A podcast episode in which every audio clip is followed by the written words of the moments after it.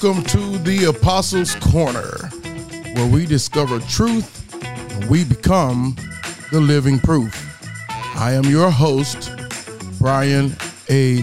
Harris. Uh, thanks again, everybody, for subscribing and joining the Apostles' Corner network, so to speak, or podcast. I'm so excited for all of you who have joined and uh, have become a part of this uh, podcast and just listening. And, uh, you know, thank you for all of your ratings and your subscriptions and all that great stuff.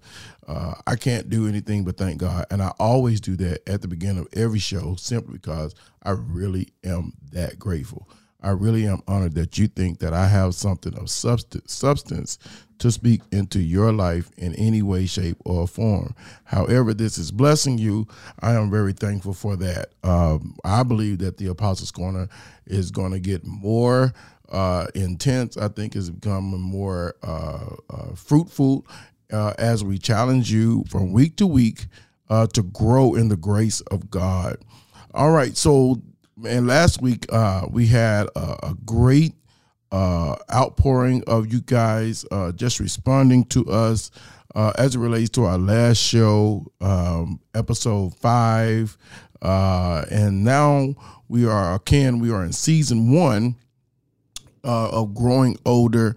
And today we're going to embark upon the journey that I think is very personal uh, to me, and that is episode six entitled "Enjoying the Man I Am Becoming." Now, remember this entire uh, this entire season, uh, we are dealing with uh, we're dealing with all of the um, just growing up at this age, uh, generation, uh, you know, uh, X and Z and all this, whatever stage of life you're in. Uh, and today I'm just dealing with me becoming a man. So I'm dedicating this to men, but I believe uh, it is not limited to men. I simply and honestly believe that this word can actually benefit both women and men and be a blessing, uh, an incredible blessing to each and every one of you. Amen. Both women and men. And so, as a matter of fact, bring your children around and let them listen to it because boys become men and girls become women. And I think this is a wonderful lesson to really just go ahead and just get in front of for them and that they could really be able to benefit from it. All right. So, again, we're talking about enjoying the man I am becoming. Uh, again, this particular podcast also is another one that is very personal, uh, near and dear to my heart. Uh, I will share more uh, transparent moments with you during this podcast to help you overcome your personal failures and flaws during your immature seasons and learn the uh, to accept love and see yourself for the person God has created you to be right now. So in other words, we're going to help you overcome personal failures, uh, personal flaws that you may currently have even and just during your immature seasons, things that some people actually know you for that may not be so wonderful, may not be something you want to keep talking about, may not be something you want to keep hearing about. We're going to help you out to overcome that and then be able to accept, love, and see yourself for the person God has created you to be now. And if no other place gives you the room to grow and expand your life, it's going to be the Apostles' Corner. It's going to be Pastor B in the Apostles' Corner. We're going to, Apostle Brian, whatever you want to call me. Hey, it's going to be at the Apostles' Corner. We're going to give you space to grow. There is no judgment here at the Apostles' Corner. We just have the word and we have our own life story to help you become everything and every, you know, everything you want to be in God, everything God's called you to be in him. Uh, I don't think we should become everything we want to be because unless everything we want to be is in the will of God, basically, if it's what we're called to be. Amen. All right. So, uh, because he has lordship, amen, over our lives. All right. So, uh, let me start out by uh, saying this, and, and I think this may be able to resonate with you from Jump Street, and that is no matter how saved a person seems to be, they still have a human flesh to war with, no matter how many tongues they speak in. Trust me when I tell you, they aren't always running, jumping, shouting, and speaking in tongues, as they like sometimes others to think that they are. Nobody's 100% of the time just, you know, going in as we call it in our culture, in African American culture, you hear it in the African American church. Uh, you conditioned to jumping and shouting and, and high praises and, and, and, dance music and all of that, you see people shouting and speaking. Tongue, we call that going in. And so, uh, with that being said, uh, nobody's doing that all the time. I don't I don't care how much of the joy of the Lord they have, or even on their best day, they're not going in all the time. All right. So, and, and there's just some people that just want you to think ideally that they are that child of God, that every time, every day, you know, that that they they live, that, you know, there, there ain't nothing going on in their life other than a move of the Holy Spirit. they just want you to they just want you to believe that. God talked to me all the time, you know, and all of that. And and doesn't mean that he doesn't, but I still think that they war with some type of flesh. All right. And so at the end of the day, at the end of the day, uh, as long as there is flesh, as long as there's a flesh, there's going to be a battle. As long as there's flesh, as you are flesh, you and I, we are flesh, there's going to be a battle. This simply means that something within you is going to always be fighting and waging a war against you. The Bible teaches us in Ephesians 6 and 12 in the King James, it says, For we wrestle not against flesh and blood, which means that we don't wrestle against people. So no matter if the enemy is using someone, no matter if the enemy is is is doing something to somebody, you're not wrestling against flesh and blood. But the truth is, you are wrestling against principalities, against powers, against the rulers of the darkness of this world, against spiritual wickedness in high places. That's what we're wrestling against. We're wrestling against demonic powers. We're wrestling against all kinds of wickedness that that are that's in an unseen world that many times that are using and motivating flesh and blood. So even though flesh and blood you may see and they may get on your nerves and they may be taking you through ungodly things, that's really not your enemy. That's not your number one fight. Your your fight is with the devil himself and all of his, you know, as my dad used to call them imps. Uh, the any any any other spirits, demonic spirits that follow uh, the devil. All right. So watch this, watch this, watch this. Or any person who makes themselves available. Again, that person is not your enemy because you're not wrestling against flesh and blood, but you're wrestling against principalities, against powers, against rulers of the darkness of this world, against spiritual wickedness in high places. It's things that you cannot see. Paul said it like this, and I like Paul's better. It just seemed a little bit confusing, but I like I like Paul's better. Romans 7 and 14 through 24 says, For we know that the law is spiritual, but I am carnal, sold under sin. For that which I do, I allow not. For what I would, that do I not. Here we go, Paul. But what I hate, that do I. If then I do that which I would not, I consent unto the law that it is good. Now then, it is no more that no more I that do it, but sin that dwelleth in me. Let me read the 17th verse one more time. Is no, is no more I that do it, but sin that dwelleth in me. Think about that. For I know that in me, that is in my flesh, he, he's telling you, in me, that is in my flesh, dwelleth no good thing. For to will is present with me. I have a desire to do it. I have a desire to do what's right. I'm telling you, I got a desire to do what's right. For to will is the, is present with me, but how to perform it, that which is good, I find not. I don't know how to do it. I'm struggling with trying to find the way to do it. you see what I'm saying? I'm trying to figure out how to get it done because I, in myself, I cannot do it. I'm, I'm trying to find the way. I want to do what's right, but I cannot do, seem to find the way to do it. I don't know how to perform it. I don't know how to do it. I don't know how to execute the plan. Please show me. Somebody help me. All right, 19th verse. For the good that I would not, I'm sorry, for the good that I would, I do not. Y'all gonna see why I'm stumbling here in a minute. But the evil which I would not, that I do. Now, if I do that I would not, it is no more I that do it. He said again who it is, what it is, but sin that dwelleth in me. I find then a law that when I would do good, evil is present with me.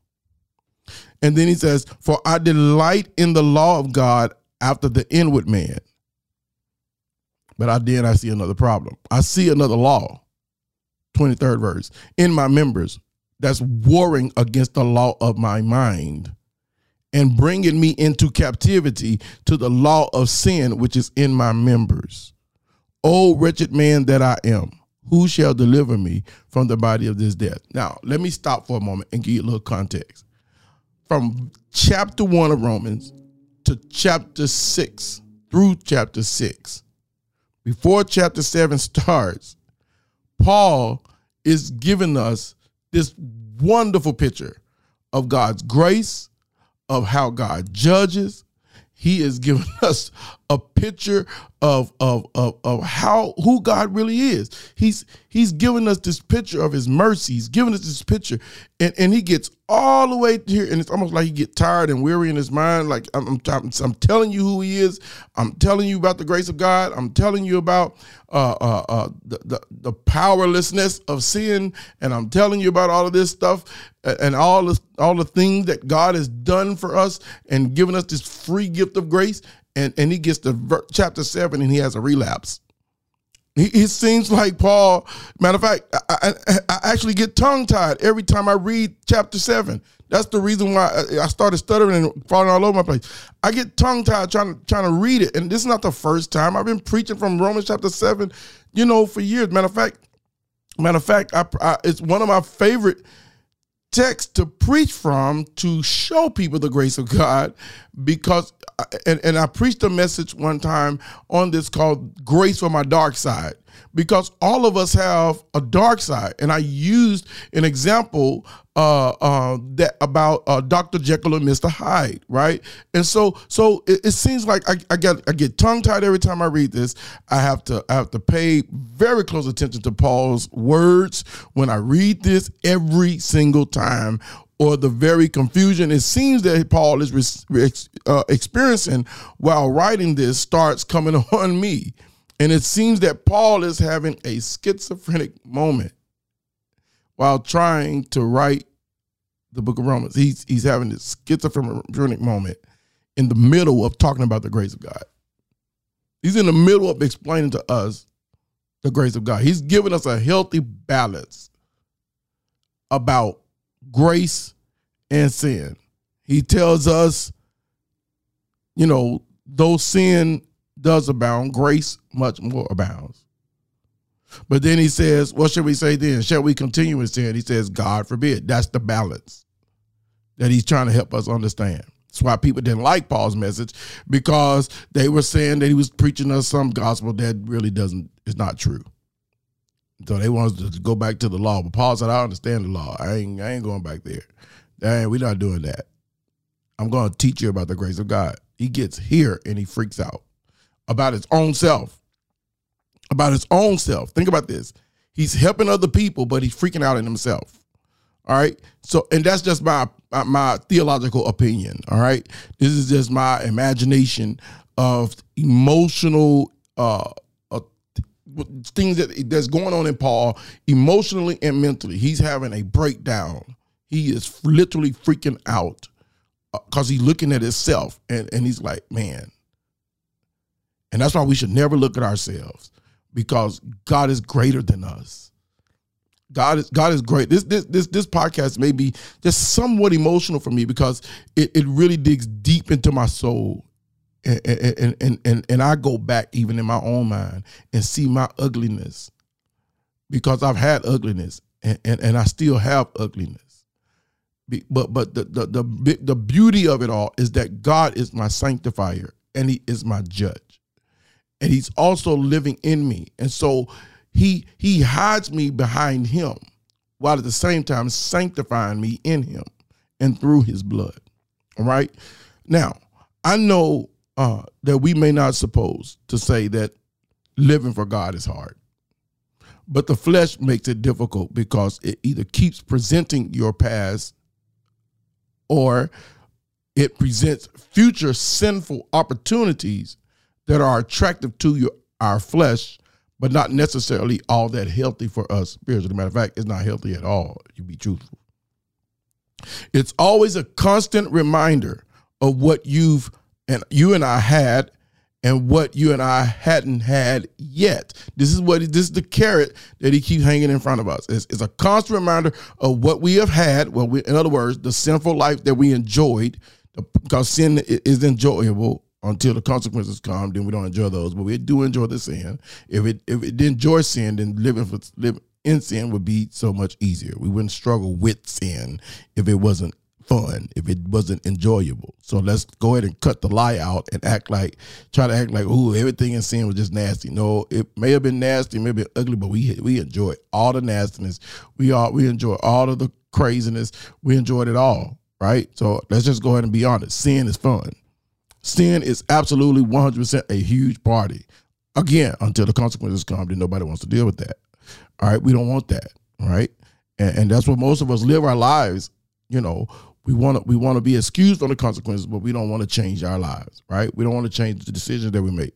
All right. So so, but it's a constant reminder, and the devil always want to make it sh- uh, show us and remind us, hey man, you walk away from this. Look at what you look at what you leaving. Or if that's not enough, when you do leave, he always try to get you to see, hey, you know, it, that's all right. That's fine. You can leave this, but there's something else down the road don't make up your mind about live for God yet, because this is what you're leaving. That's kind of crazy from jump. This is what the devil is saying to you. This is how he's talking to me. That's crazy from jump. But then I got some future stuff in front of you. So keep on climbing the ladder of success. Keep on doing this, and all of this will be at the top waiting on you. So don't leave sin because you don't. You know the devil don't care about the behavior, right? He doesn't care about the behavior, neither does God. He care about the fact that you are committed to sin, right? Or not, right? To sin. Sin itself, the lifestyle of sin. And so the devil keep dangling in front of us again what you have had and what you haven't had yet. The devil wants to keep you on the line by making you feel like you're going to miss to miss what you've had and what you're going to regret that you didn't allow yourself to experience under his rule in our lives. So as I wrestled with these issues in my own life, and I have been doing a lot of fighting for years, even since I was 16 and a boy. Matter of fact, long before that, I didn't even think I could be saved. I just I and I was born in a pastor's home. I was I'm a, you know my dad's a Pentecostal bishop, and we go to church all the time. I'm going out of state, flying, doing all kinds of stuff. I'm in church all the time. I'm in what we call power powerful service and struggling with the fact I don't believe that I can be saved. I don't believe that God wants me. I don't believe that God loves me. I don't believe that God cares for me. I don't believe that. There's I don't I don't believe that I can be saved. And a couple of times that I did feel a pull of God come on me, man, I was always in the wrong denominational church to respond because of the denominational things that we were taught were different from what they were taught. And if I had responded that way and got baptized or got gave my life to the Lord, that was going to be a problem because I was taught that our denomination had all the truth, right? So watch this. And that actually absolutely meant that nobody else had the truth. That no whatever anybody else believed did not matter. Only thing that I was taught to believe was what the denomination said was true. All right. Now watch this. So I wrestled with these issues in my own life. I found myself because I wrestled with the issues. I found myself labeling myself by my failures, by my failures. Now, let me say this now. The last thing you want to do when you fall or feel like you have failed is to label yourself by your failures. That's the last thing you want to do is label yourself by your failures. Why? Be- because at the end of the day, everybody falls down. Everybody falls down. It may not be it may not be taught that everybody falls down, but it's definitely experienced. Everybody falls down. Now, this is why you don't want to label yourself because labeling yourself by your failures is changing, watch this, your belief systems about God. It literally removes any hope of God's power and authority in your life to transform you into a new person. Because the devil wants you to believe something that God has not said about you. He wants you to be convinced that you are a failure, not that you have fallen. He wants you to buy into the fact that you are a failure. Watch this. So, one thing I know for sure is that the devil wants you to believe exactly what he wanted me to believe. And that is this. Listen to this. That my failures are fatal. Fatal. My failures are fatal. If he can get you to believe that, you you you would think that there is no hope for you. You would think that God cannot rescue you. You would literally think I'm, I'm gonna share this with you. Let me move on because I got I got some things I want to share with you. So that that that is the biggest lie that I started to believe about myself.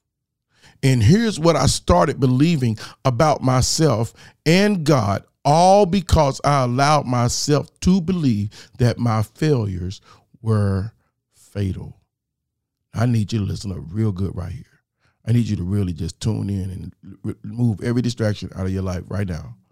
Because I believe that for somebody that's listening, that they may be healed. I believe for somebody that's listening, they may be delivered and set free. I believe that while you're listening to me today, you listen to the scriptures, you listen to what what the Bible is saying today, and then you're listening to my testimony, I'm praying that your life will be totally transformed by the renewing of your mind and that you would throw away all any old ungodly theology that you have ever thought about God. About God. And you may feel like this is what I've heard, heard my whole life. It don't even matter. I want you to throw it away today. I want you to throw it away today because it's absolutely not true. I don't care who told it to you. I, and and please forgive me if it seems like I'm being disrespectful. I am not. I am not being disrespectful or dishonorable by even saying if it was your mom or your dad. I don't care, grandmother, grandfather, whoever it was, they lied to you. Now they may have been trying to do their best, but your their best is not good enough. God's not looking for good intentions. Study the word, so that you're not a workman needing, you know, being ashamed, not rightly dividing the word of truth. Right? Causing somebody to, to, to believe the wrong things about God because your denomination says something or because some pastor, bishop, or whoever said something. At the end of the day, God's word is right. Every man is a liar. God is right. Let, let God be true. Every man is a liar. So I began to believe that my failures were fatal, but there were reasons why, and I didn't know it was reasons why. I didn't. I didn't learn there were re- reasons why, and you're gonna see this. I didn't know there was reasons why until later. Now, understand this. Please get this. Please understand who I am as a person. First of all, I have been raised in the church since the day I came out of my mother's womb. I have not missed church a single day in my life. I have, uh, other than COVID and being sick or something like that, I don't miss church unless I'm on vacation or, or, or, or sick or something like that. Or, like I said, this COVID situation. At the end of the day, I have not, I have not ever missed church. I wasn't allowed to miss church as a kid. And so I've grown accustomed to going to church. So I've heard messages my entire life. I've seen the energy and the impact of highly emotional services, and, and, and they impacted me. And I, these are the things I was trained to believe was God. I've seen a lot of things. But I always wonder what about the results? What about the fruit? And I was thinking this stuff before I really got to know who God really, really was in my own life. And I'm all, and I'm questioning. I'm questioning the validity of what I'm seeing based on what I'm experiencing in my own flesh because I don't even understand how this works. I thought my failures were fatal. So, because I allowed myself to believe that lie, I started saying things like, God is done with me. God is done with me. This is after salvation.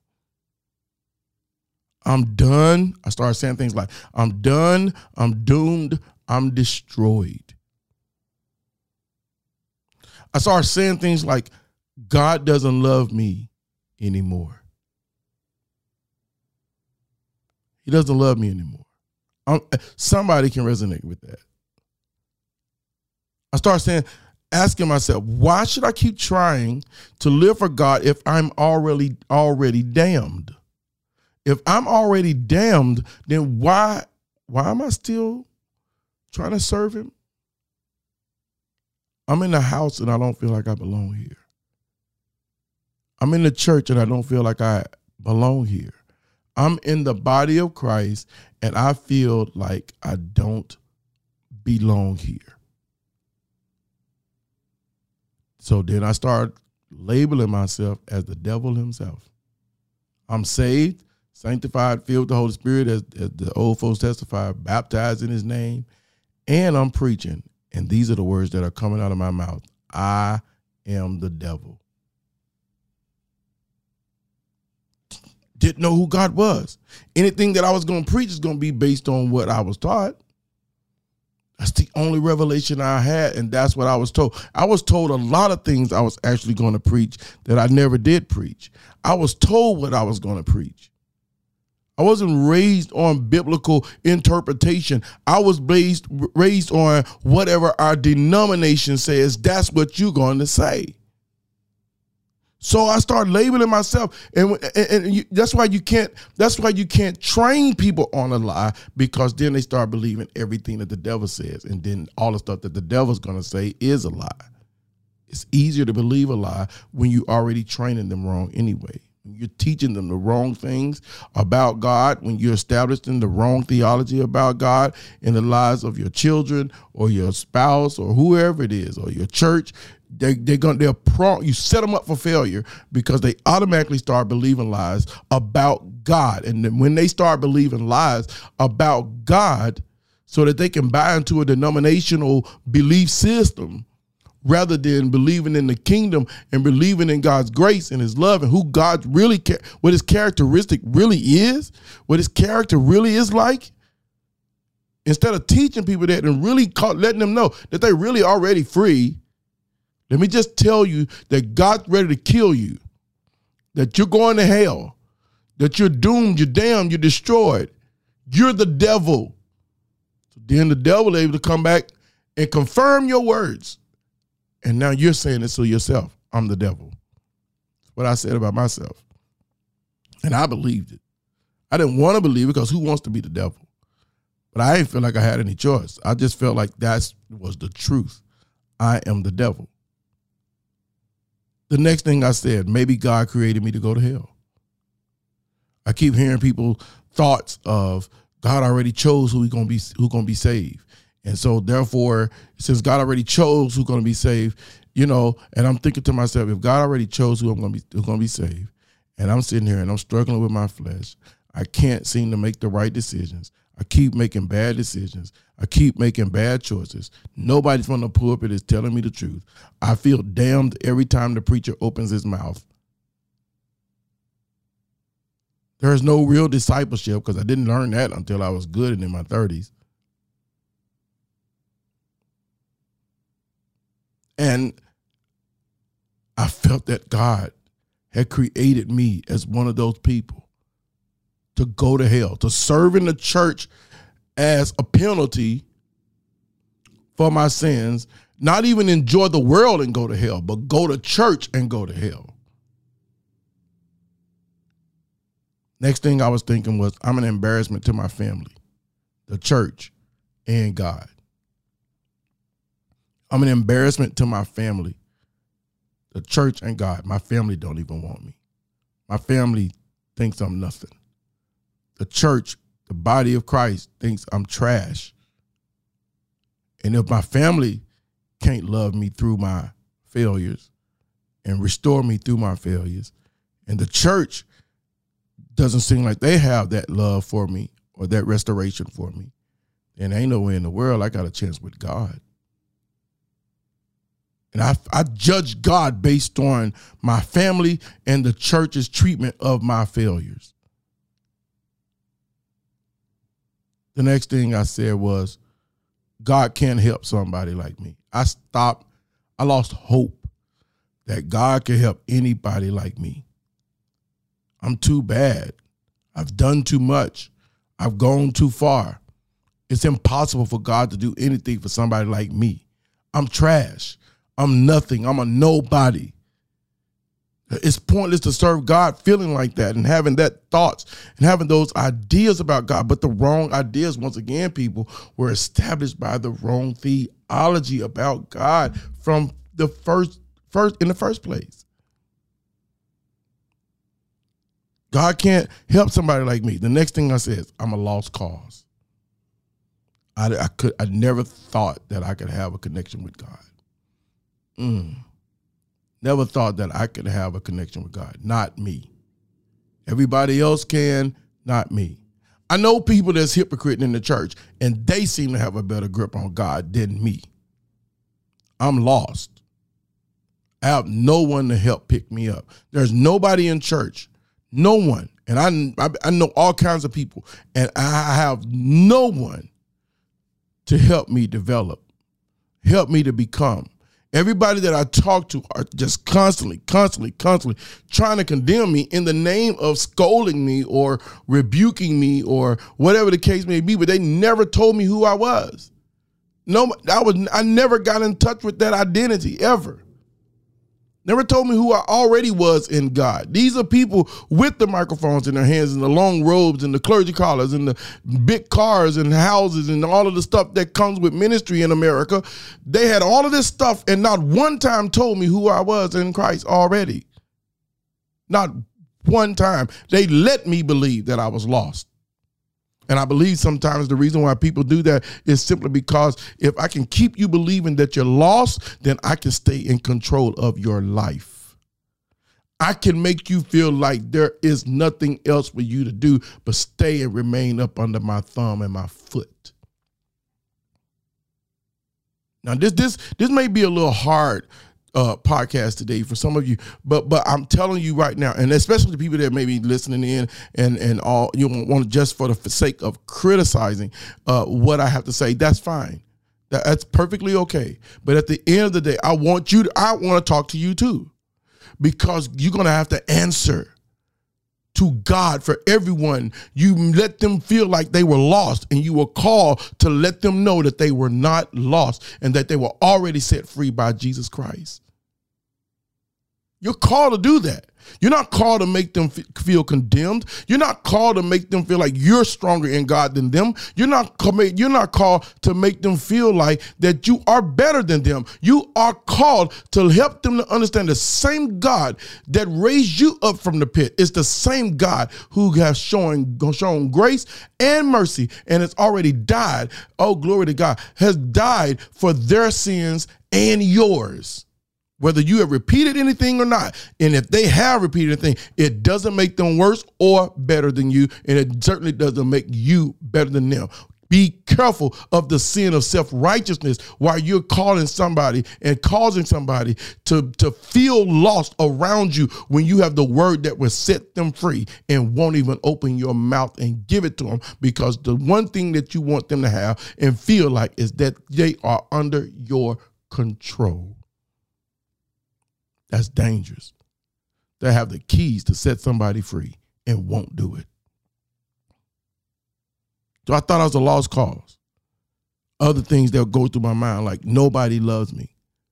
I'm all alone. I'm washed up. I'm useless. Nobody wants me anymore. God doesn't want me either. Why am I even still going to church? Why won't anyone come and help me? Why won't anyone come restore me? Why won't anyone show me love? And then the ultimate, I'm better off dead because now I'm having all these mental health issues. You wouldn't believe how many pastors I've sat in their offices. And one recently, I stopped talking to pastors after this. I stopped talking to pastors that I trusted. I took my wife trying to reconcile with this pastor and trying to work things out because I wanted a spiritual father like everybody else. It seemed like they had the greatest success in ministry because they had um, spiritual fathers and and they had somebody they could go to and talk to, and um, and and and and I went to this one guy that I just kept giving him a chance over and over and over and over and over and over and over and over and over to to just have freedom to to help me, even if he has to correct me. I was good with correction. What people think uh, about me is totally wrong. They think I run from correction. No, I respect people who correct me, actually. But I respect people who correct me in love, not to make me feel like I'm nothing. Because the goal of correction is to establish the right way, not to focus on the wrong way. Yes, you can address the wrong way, but the goal of correction is to put me on the right track, not to put me up under your feet, not to not to condemn me and make me feel like I'm nothing. That's not love. Nobody can feel restored that way. That's not restoration. When when I study restoration in scripture, is God restoring people back to their original place that he called them to. It's not putting them in a place where it's under their feet and judging you by some everybody else's opinion of you. It's about you being honest enough to admit where you are, admit where you were, admit what you have done. And if that's not enough for a man, but it's enough for God, something is wrong. I really just I'm better off dead. That's what I thought. These 20 thoughts and questions ran through my mind for more than a decade. And here's why. Here it is, y'all. Here's why those thoughts ran through my mind for over a decade. I wasn't taught. Let me go. I'm sorry. Let me go back to the story. I didn't finish the story about the pastor. I sat in the office with that pastor with my wife. I brought my wife because I knew my wife could help me to stay calm. I knew the pastor had the ability to try to trigger me and, and make me say or do something that would disqualify me even more. So I brought my wife because I figured that would hinder that from happening. But it didn't. Instead of the pastor helping me, and I went to him to work it out. It was a bishop in the Lord's church. I went to him and I, I, I, I put myself in a position to be heard and to hear. And he diagnosed me in front of my wife without ever ever talking to me about any of my issues in life. He said that I was paranoid and I was schizophrenic in front of my wife. He insulted me in front of my wife rather than help me get up and become who God called me to be. And that's the real reason why I was there. I was hoping for once he would make the right choice. And he still made the wrong choice. And that set me back as a pastor, as a preacher. And it's made me feel like if I can't talk to this guy, and he's the smartest out of the bunch of the preachers that I could go to, that I think I can't go to nobody. And if this is the smartest that they have and the wisest that they have, then they probably not about very much at all. And I need to walk away. And so I did. and I felt alone. It was the best decision I ever made in my life. I didn't know it at the time. I felt like a loser. I, I didn't even know how insulted I was. I didn't even know how messed up I really was. I did not know. I did not know. But then it brings me to this point right here. Here's why I, I felt those questions running through my mind and challenging me and defeating me for decades because I wasn't taught the right things about Jesus from Jump Street. I wasn't taught the right things about myself. Being a hypocrite in church was learned behavior for me. Didn't even realize I was, I've always been in a toxic religious environment. I didn't know Jesus never wanted to send me to hell. I didn't know that the same people, even who were trying to kill me and destroy me while I was down, were many times worse off than me. They just never got caught. So then the awakening came, 2016. I know, I'm grown, I'm 40 years old. I don't spend 40 years in church, 40 years around the body of Christ, 40 years of my life I feel many times just being wasted on nothingness and feeling bound by church. Feel like I never fit in church, from the country church to the city church, even to my own church of pastoring and all that. Still did not feel like I ever fit in with church. Never in all of my life. Singing on some of the largest stages in America, and I still never felt like I belonged to church. I didn't even know if I was serving God or my father. Because all of the rules that we had, I didn't know if I was serving God or my father. I wanted to please both, but I thought the only way I could please God was to please my dad or to please my pastors or to please church people. Please don't disappoint the church. Please don't look look bad in front of the church. Please don't embarrass the church. Nothing really resonated in me that anything that the rules were really ever about what God didn't want. It seemed to me that everything was about what the denomination didn't want, or what the pastors didn't want, or what the mothers of the church or what your parents didn't want a lot of it just didn't seem to resonate that it was anything that God didn't want. And, and living with that question and can't ask because asking would have been looked at as not honoring your parents or being disrespectful in some way, shape, or form. So the awakening for my life came in 2016 when I went to seminary, seminary, Rawlings School of Divinity in Liberty University, Lynchburg, Virginia. Seminary for me was the greatest awakening of discipleship moments of my life. It was then I was introduced to what I believe is the real Jesus of the Bible, not the religious Jesus of my denomination. Serving the Jesus of my denomination was a heart Jesus that I could never satisfy, no, no matter how much I did for him, no matter how much I changed. I was never going to be able to make him happy because the only thing that that Jesus had on his mind was waiting for the opportunity to punish me and kill me for all the things I've done wrong. It's a little weird because the denomination I was I was in prided itself in the usage of the name Jesus. In baptism, the name of Jesus. Everything was done in the name of Jesus.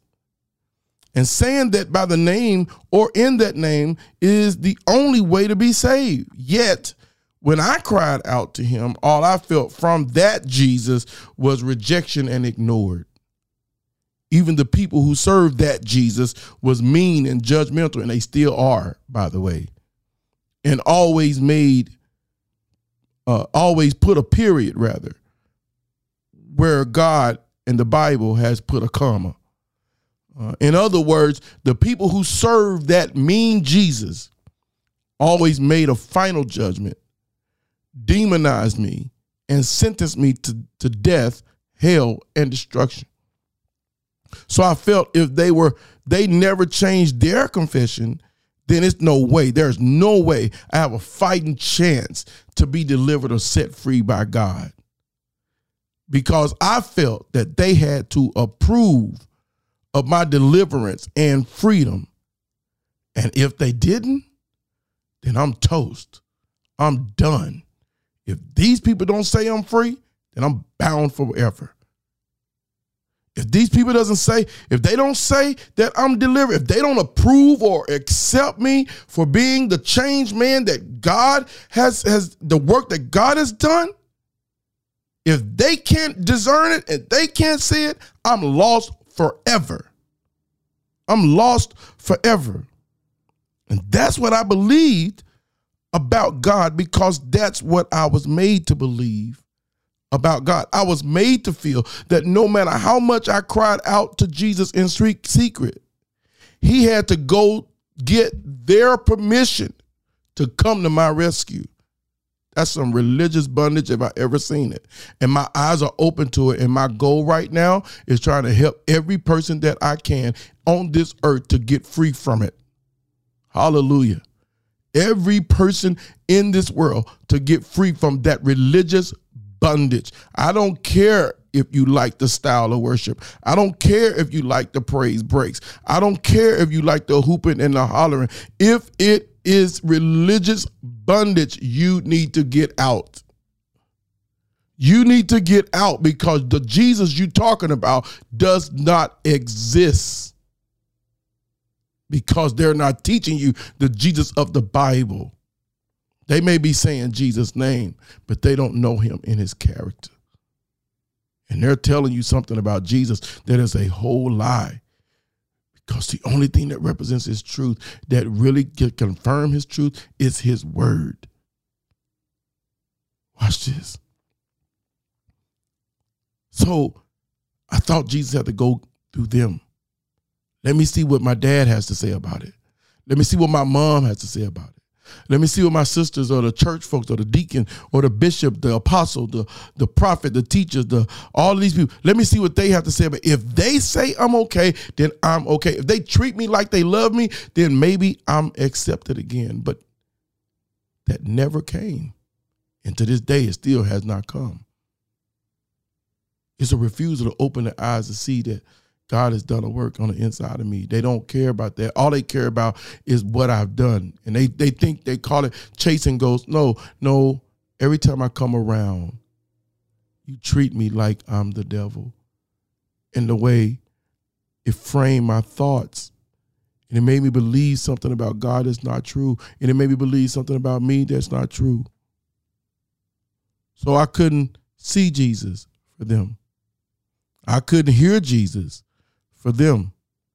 The problem was I was trained to let them be God in my life rather than letting God be God in my life. In other words, I made a God out of them. And I think they wanted me to make a God out of them. And I don't think they really wanted to call it being a God. I think they really wanted to call it submitting to authority or whatever the case may be. But if it's ungodly authority, all you do is train people to rebel against the God of creation, the God of salvation, the God of my healing, the God of my deliverance. If you're not teaching me the real God, then you're already establishing rebellion in my heart already. So when I rebel against you, it's not the first time. I've already rebelled against God. You trained me to rebel against his word because you refused to teach me the truth about it, or you were ignorant about it yourself and didn't even tell me that you didn't know. So I kept subjecting myself to them. I was trained by them, trained by them to let them be God in my life. I'm the voice of God for you. I'm the voice of God. When you fail, I want you to feel my wrath. I've heard that from pastors. I want you to feel my wrath. God didn't even let me feel his wrath. And they wanted me to feel their wrath. Man, it's so hard not to cry right now because that's real pain that I've had to deal with in my life. It was then when my life really began to change. I started peeping into the scriptures more and more and praying, and their rules and edicts in my life started looking more like the lies from man or just denominational preferences and desires of man. I couldn't see or hear Jesus because nothing, absolutely nothing about what they were telling me had anything to do with Jesus. I didn't experience the unconditional love and acceptance of God. Watch this until 2018. I'm in seminary 2016, and it, I had to read and study a long couple of years before it really got a hold to me. In January 2018 is when He started. God started. The Holy Spirit started teaching me on a 21 day fast about being accepted. Every single day, I would go to the church on the fast with my Bible and my journal and lay, sit, or kneel at what I made to be my altar, which was at the on the stage of or what people call the pulpit in the church. I had to start speaking and renouncing. He taught me to speak and renounce everything that I ever heard from Satan and religious people about myself and the word of God and say what God's word had spoken over me already. I didn't even know it was going to work. He led me to do it. It is during this that time that I discovered Ephesians 1 and 6. Ephesians 1 and 6 is something that I literally quote every single day of my life because that's when I found out that I was accepted by God. 2018, January on 21 day fast. I heard the scripture says, To the praise of the glory of his grace, wherein he hath made us accepted in his beloved. He already made me accepted. Here I am thinking that the God that I know is rejecting me, is the God that I was taught, the Jesus that I was taught was mean and ready to, to kill me and to destroy me. And he looked at me like I was doomed, uh, you know, destroyed and and and and and, and just uh, damned. And there's no hope for me. And this is what I believe. And now I look into the scripture. This is why every believer, every believer needs to get to, know, get to know the word of God for themselves because then you get to know what God really thinks about you. And it's exciting. It's so exciting to be liberated from man's opinion and to accept God's word and his truth about you. To the praise of the glory of his grace, wherein he hath made us accepted in the beloved. I'm a beloved son of God. One of the reasons why I know that walking with God is a walk of trusting God is because when I started speaking this verse daily, it was a struggle for me to believe it. I kept saying it until my belief system started changing. I could feel daily, every day, my beliefs started changing. Matter of fact, it got so it got so heavy on me. Uh, I remember that I wanted I wanted to change so bad, and I wanted to believe it so bad that I would I would pray uh, I will speak it once in the morning. I will speak it. I will speak Ephesians 1 and 6 in the noonday, and I will go back to the altar at the church in the evening and speak it again because I wanted to really get it in me. I wanted to believe it. I wanted to believe that how he accepted me, and it didn't matter if anybody else accepted me. It didn't matter if anybody loved me, supported me, anything, pat me on the back, none of that. I went through the process of listening to God's word teach me that he accepted me already. He had already made me accepted in his love. So I kept saying it until my belief system started changing. I stopped think I stopped thinking that I was a victim, but rather I was victorious. I'm not damned. I'm not doomed, and I'm not destroyed. I am the righteousness of God in Christ Jesus. That's who I am. Woo. I'm the righteous. Do you know the wrong theology can mess up your mind and give you mental health problems? Because why? When you think the wrong thoughts about God and God saying you be created in my image and after my likeness, you're to think the wrong thoughts about you. If you think God is mean, then you think God is mean toward you. If you think God doesn't love you, then that means that God does, if you think God is not love, then you and he's just this God of disaster and just setting everything on fire and casting everybody into hell and he's just, you know, he's about gloom, doom, and he don't want you and all that. And, and, and at the same time telling you to come to him, come on, y'all, that don't even make sense.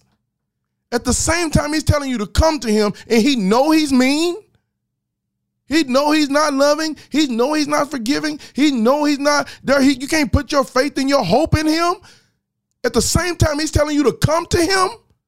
All you that labor and are heavy laden, and I will give you rest. Take my yoke upon you and learn of me. For my yoke is easy and my burden is light.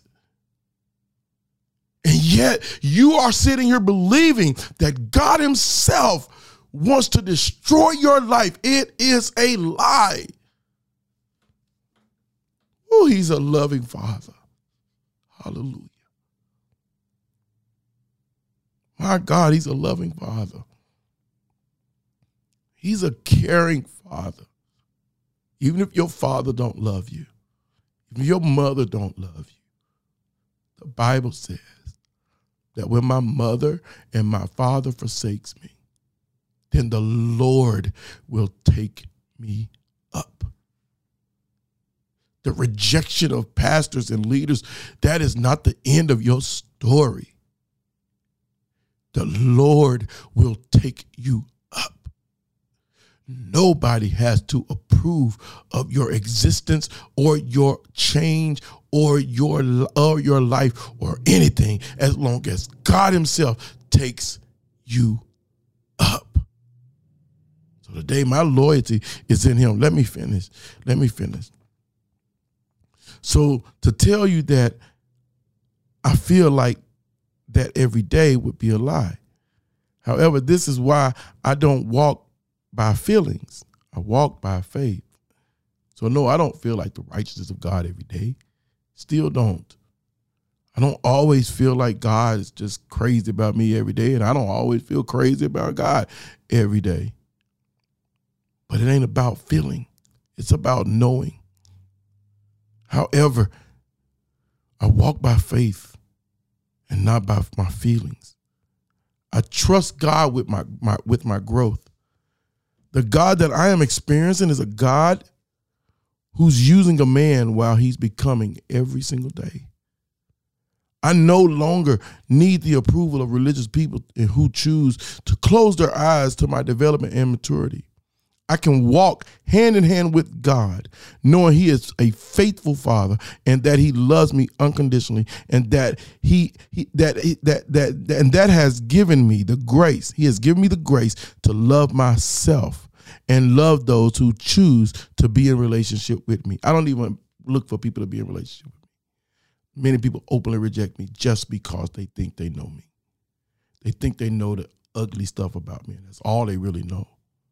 They don't know what's in my heart. They don't care to know what's in my heart. But I know that God is here.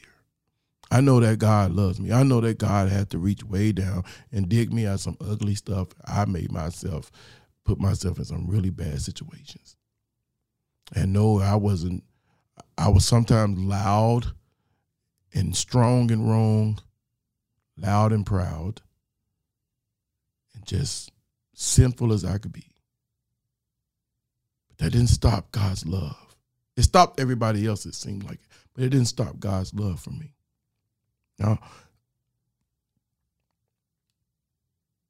God taught me how to love myself and love those who choose to be in relationship with me. I can even love my enemies now. At one point, I couldn't do that. That's growth. That's growth. That I can love my enemies now. I couldn't do it at first because I thought my enemies deserved to feel the same pain that I felt. I felt like my enemies deserved to feel the same antagonistic, defeating feelings and hatred and anger and bitterness that I've had to overcome. I wanted them to many times. I just wanted God to just do something to them. And then God had to teach me no. If I'm not that God for you, I'm not that God for them either. if I'm not that God, if it's in my character, then it's not in my character to be your personal hitman for those who don't like you. So, therefore, if I'm not that God for you, I'm not going to be that God for them either. And so what he had to teach me is that the same word that changed me is the same word that now opened my eyes to God loving my enemies and dying for them and creating a future and a hope for them. And I pray that every one of my enemies get what God has for them and become everything that God has in store for them. I'm so grateful for the man that I am becoming. And I'm excited about the life that I live. I'm a much better husband to Dr. Kim. I'm a much better father to my Lacey Pearl girl. And I'm thankful for being a great, a better pastor, teacher, and leader and student because of it. I am thankful for the journey I'm on. I have hope, hallelujah, for my future. I have hope in, in everything that I'm called to do. It seems like I'm in a place where the Holy Spirit is just breathing through me freely. And I don't have to prove anything to anyone. I don't have to do anything that's trying to impress anybody or make them feel like, oh, he's just trying to prove. I'm not trying to prove anything to anyone except for the Lord Jesus Christ. And what I want to prove to him is that I love him with my whole heart, my whole soul, my mind, and my spirit, and my whole life. I love him. And I long to live for him. And I long to be true to him. And I know I got ways to go because I'm just 46 and my life is not over. I thought it was, but it's not. I have so much development to to to to to, to uh, pursue. I have so much growth to to to happen in my life. I'm excited about it because it lets me know I haven't arrived, but it also lets me know my life is not over. And so that excites me. So yes, I'm happy about the man that I am becoming. I'm proud of myself. That's not pride speaking. That's coming from a person who thought they were damned for life. And I'm going to tell you today all is not lost. The old you may have to pass away, but the scripture teaches us all things become new. Get ready to live new. Listen, y'all, that's it for today. hey, listen, I hope you cry with me at least. My God, don't let me cry by myself. Listen, I'm I'm done for today. Whew, that was major. Don't forget, you can follow me on social media at the Apostles Corner to keep up with what's going on here, and of course, opportunities to join us for live events on YouTube, Facebook, Instagram, Twitter, and LinkedIn. Of course, you can share this podcast with your friends and ask them to join our community on these audio podcast platforms Apple, Anchor, Spotify, Stitcher, Google Podcasts. Don't forget, you can also join me every Sunday morning on Facebook and YouTube at Generations Church. G E N E R, the number eight, I O N S, Church. Or you can feel free to join us in person at 9644 Maumelle Boulevard, North Little Rock, Arkansas 72113.